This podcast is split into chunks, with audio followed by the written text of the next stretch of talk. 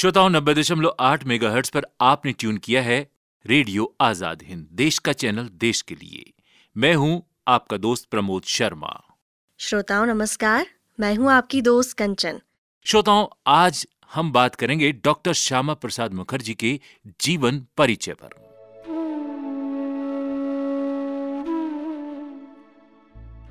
श्रोताओं अनुवांशिकी कहती है कि विद्वान वंशजों की संतान भी विद्वान होती है। और इस उक्ति की सच्चाई डॉक्टर श्यामा प्रसाद मुखर्जी के उदाहरण से सहजी सिद्ध की जा सकती है। बहुआयामी व्यक्तित्व के धनी, महान देशभक्त, डॉक्टर श्यामा प्रसाद मुखर्जी का जन्म कलकत्ता के एक संभ्रांत, धार्मिक, कर्मकांडी ब्राह्मण परिवार में हुआ था। उनके पिता सर आशुतोष मुखर्जी, कलकत्ता उच्च न्यायालय के न्यायाधीश और कलकत्ता विश्वविद्यालय के उपकुलपति थे जबकि उनके पितामह डॉक्टर गंगा प्रसाद मुखर्जी कलकत्ता के एक नामी चिकित्सक थे। श्रोताओं 7 जुलाई 1901 को कलकत्ता के भवानीपुर में आशुतोष मुखर्जी के मकान नंबर 77 में डॉक्टर श्यामा प्रसाद मुखर्जी का जन्म डॉक्टर सर आशुतोष मुखर्जी के द्वितीय पुत्र के रूप में हुआ और उनकी माता का नाम था योग माया देवी। वैदिक मंत्रों और ब्राह्मण धर्म के अनुसार बालक श्यामा प्रसाद का नामकरण संस्कार हुआ। ज्योतिषियों ने उनकी जन्मपत्री देखकर श्यामा प्रसाद के उज्जवल भविष्य की भविष्यवाणी करते हुए बताया कि ये बालक उत्कृष्ट विद्वान, महान देश प्रेमी और अंतर्राष्ट्रीय ख्याति का व्यक्ति होगा। श्यामा प्रसाद मुखर्जी की शिक्षा के लिए उनके पिता ने अपने मित्र, विश्वेश्वर मित्र से एक सुंदर विद्यालय खोलने का अनुरोध किया। मित्र ने भव्य विद्यालय खोला। सर आशुतोष मुखर्जी ने विद्यालय के लिए पाठ्यक्रम और शिक्षा पद्धति तैयार की, ताकि छात्रों में शिक्षा के प्रति प्रेम, स्वावलंबन राष्ट्र प्रेम कर्तव्य परायणता और एक अच्छे नागरिक के गुणों का विकास हो सके। श्यामा प्रसाद मुखर्जी ने अपनी प्रारंभिक शिक्षा मित्तर विद्यालय से ही प्रारंभ की और देखते ही देखते साल दर साल हर कक्षा में प्रथम श्रेणी प्राप्त करते हुए वो अपनी शिक्षा पूरी करते रहे। 1917 में मित्तर विद्यालय से हाई स्कूल की परीक्षा प्रथम श्रेणी में पास करने के बाद 1919 में इंटर 1921 में बीए और 1923 में उन्होंने कलकत्ता विश्वविद्यालय से एमए की उपाधि पूरे विश्वविद्यालय में प्रथम रहते हुए उत्तीर्ण की। श्रोताओं, सर आशुतोष मुखर्जी। श्यामा प्रसाद मुखर्जी को विद्यार्थी जीवन से ही एक कुशल शिक्षाविद प्रशासक के रूप में दीक्षित करते जा रहे थे। वे उनसे पत्र लिखवाते, अपने साथ वे विश्वविद्यालय ले जाते और विद्वान प्राध्यापकों से मिलवाते। फिर उनका घर तो जैसे ज्ञान विज्ञान का संग्रहालय था ही। श्यामा प्रसाद मुखर्जी का घर में अधिकांश समय पुस्तकों के साथ ही बीतता था। पढ़ाई के साथ साथ नवयुवक श्यामा प्रसाद पर उस समय की राजनीतिक और सामाजिक घटनाओं का भी गहरा असर पड़ता जा रहा था। बंगाल के विभाजन के बाद अंग्रेज़ों की फूट डालो और राज करो नीति ने उनके मन में अंग्रेज़ों के प्रति द्वेष की भावना पैदा कर दी। फिर लोकमान्य बाल गंगाधर तिलक के स्वराज्य हमारा जन्मसिद्ध अधिकार है, इस सिद्धांत ने उनके हृदय में स्वाधीनता के लिए एक गहरी कशिश पैदा कर दी। अपने महान पिता सर आशुतोष मुखर्जी के कदमों पर चलते हुए। डॉक्टर श्यामा प्रसाद मुखर्जी शीघ्र ही एक प्रख्यात शिक्षाविद और प्रशासक के रूप में प्रतिष्ठित हो गए। यह एक उपलब्धि ही थी कि वे 1934 में सबसे कम आयु के कुलपति के रूप में कलकत्ता विश्वविद्यालय में नियुक्त हुए। और इसके बाद तो डॉक्टर श्यामा प्रसाद मुखर्जी लगातार आगे बढ़ते रहे, आगे बढ़ते रहे। सन 1937 के प्रांतीय चुनावों के बाद बंगाल में सत्ता पाते ही मुस्लिम लीग ने प्रशासन के मामलों में बहुत अधिक हस्तक्षेप करना शुरू कर दिया। उसने उस शैक्षणिक व्यवस्था की जड़ पर भी आघात करना शुरू कर दिया, जिसे सर आशुतोष मुखर्जी और उनके सुपुत्र डॉक्टर श्यामा प्रसाद मुखर्जी ने कड़े परिश्रम से खड़ा किया था। हाँ श्रोताओं, डॉक्टर श्यामा प्रसाद मुखर्जी पहले व्यक्ति थे। जिन्होंने यह भाप लिया था, यदि मुस्लिम लीग को निरंकुश रहने दिया गया तो उससे बंगाल और हिंदू हितों को भारी नुकसान होगा।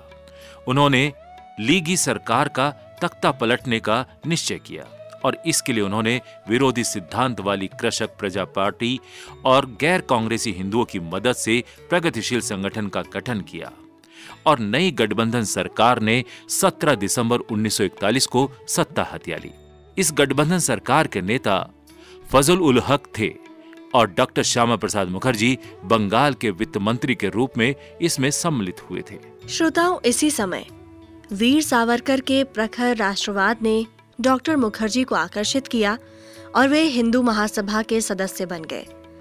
महात्मा गांधी जी की सलाह पर डॉक्टर मुखर्जी ने भारत छोड़ो आंदोलन में भाग नहीं लिया, क्योंकि गांधी जी चाहते थे कि कुछ नेता देश का नेतृत्व करने के लिए जेल से बाहर रहे। पर कृष्ण मिशन की असफलता और राष्ट्र नेताओं की गिरफ्तारी के बाद डॉक्टर मुखर्जी ने 12 अगस्त 1942 को governor general lord Linlithgow को अपना ऐतिहासिक पत्र भेजा जिसमें उन्होंने कांग्रेस के भारत छोड़ो आंदोलन का समर्थन करते हुए लिखा वास्तव में यह संपूर्ण राष्ट्र की मांग है।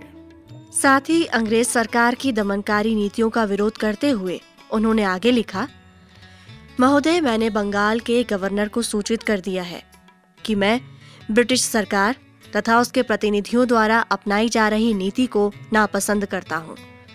मैं आपसे ये अपील करता हूँ कि आप झूठी प्रतिष्ठा को आड़े नहीं आने देंगे और वर्तमान डेड लॉक को समाप्त करने के लिए तत्काल पग उठाएँगे। यदि आपको ऐसा लगता है कि ब्रिटिश सरकार को इसे समाप्त करने के लिए कुछ नहीं करना चाहिए और इसे जारी रहने दिया जाए। तो मुझे अपने गवर्नर से खेत के साथ ये कहना होगा कि वो मुझे मेरे मंत्री पद के दायित्व से मुक्त कर दें, ताकि मैं समझौते के लिए माहौल बनाने वास्ते जनभावना तैयार करने के लिए पूर्ण स्वतंत्र हो सकूँ। श्रोताओं, इस पत्र का उन्हें कोई अनुकूल जवाब न मिलना था, सो नहीं मिला। आखिर डॉक्टर मुखर्जी ने प्रांतीय सरकार के मंत्री पद से त्याग पत्र दे दिया। और इस घटना के साथ एक दुखद प्रसंग और जुड़ गया। 10 अक्टूबर 1942 को मिदनापुर ज़िले में भयंकर तूफ़ान आया, जिसने चारों ओर भारी तबाही मचा दी। सरकार राहत कार्य के लिए जरा भी तैयार नहीं थी। डॉक्टर मुखर्जी के त्याग पत्र में एक कारण यह भी जुड़ गया। ऐसा ही एक और अवसर सन 1943 में आया, जब बंगाल इतिहास के सबसे विकराल अकाल की चपेट में आ गया। डॉक्टर मुखर्जी के राहत कार्यों और संगठन संबंधी कौशल से इस बार भी लाखों लोगों का जीवन बच सका। और इसके बाद तो डॉक्टर मुखर्जी एक राष्ट्रीय नेता के रूप में प्रसिद्ध हो गए।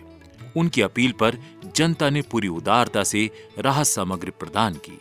डॉक्टर मुखर्जी के भाग्य में तो जैसे एक के बाद दूसरी परीक्षा लिखी हुई थी। इस बार अवसर था भारत के विभाजन का।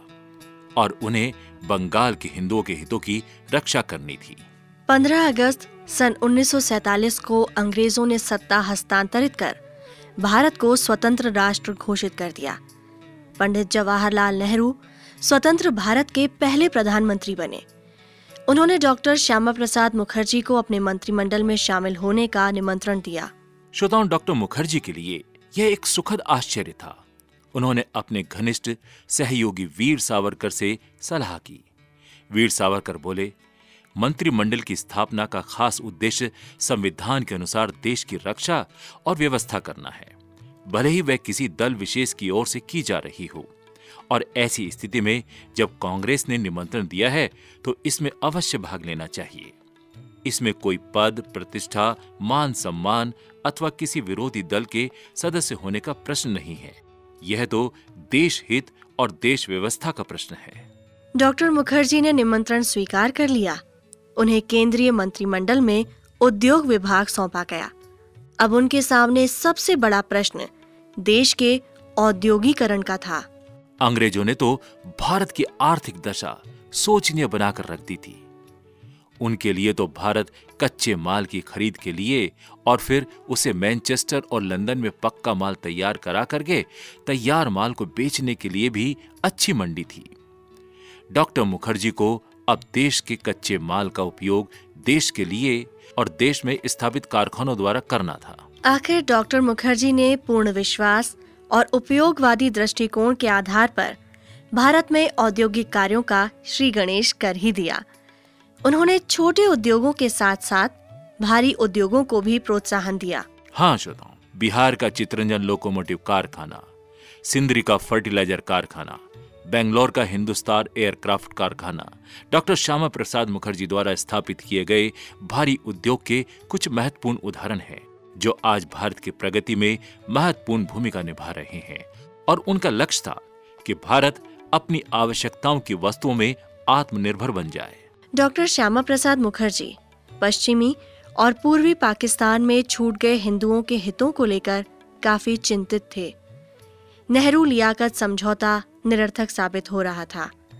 इसमें भारत सरकार पर अल्पसंख्यकों के हितों की सुरक्षा की ज़िम्मेदारी डाली गई थी। फिर भारत सरकार के लचर रवैये ने डॉक्टर मुखर्जी को बेहद शुद्ध कर दिया। उन्होंने मंत्रिमंडल से त्यागपत्र देने का फैसला कर लिया और नेहरू मंत्रिमंडल से त्यागपत्र दे दिया। मंत्रिमंडल से त्यागपत्र देने के बाद डॉक्टर मुखर्जी ने संसद में विपक्ष की भूमिका निभाने का निश्चय किया। पर इसके लिए एक राजनीतिक मंच की ज़रूरत थी।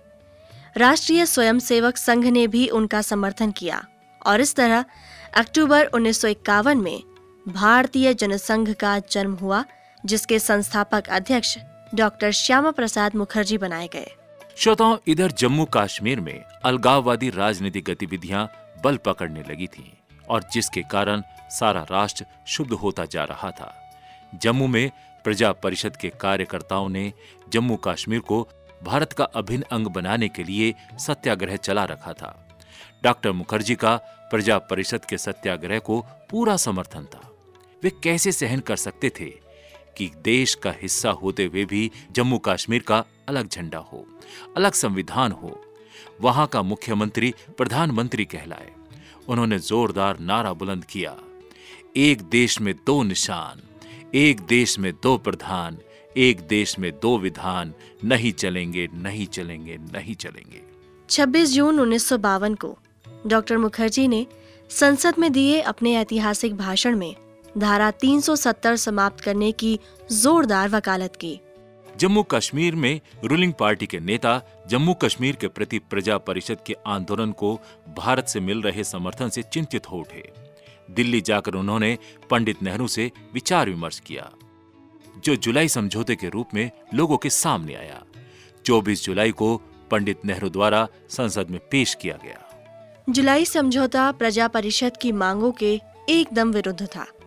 प्रजा परिषद जिन बातों के विरुद्ध आंदोलन कर रही थी उन्हीं बातों को भारत सरकार ने उसमें शामिल किया।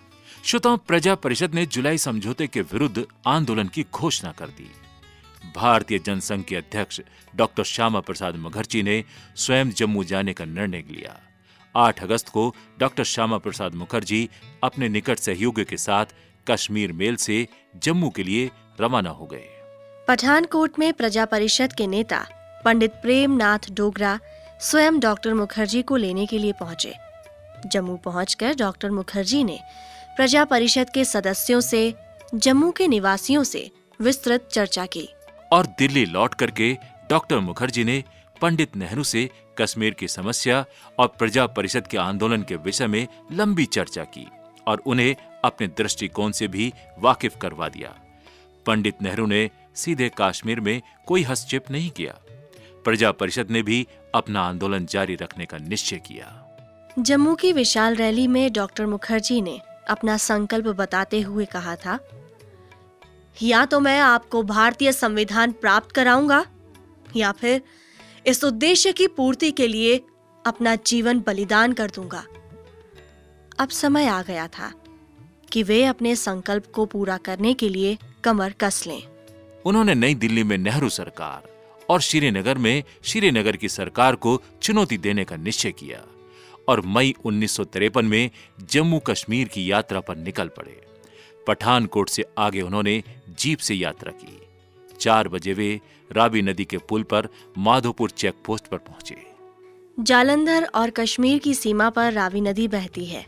इस पार भारत है और उस पार जम्मू कश्मीर की सीमाएँ भारत का चेक पोस्ट माधोपुर और जम्मू कश्मीर का चेक पोस्ट लखनपुर।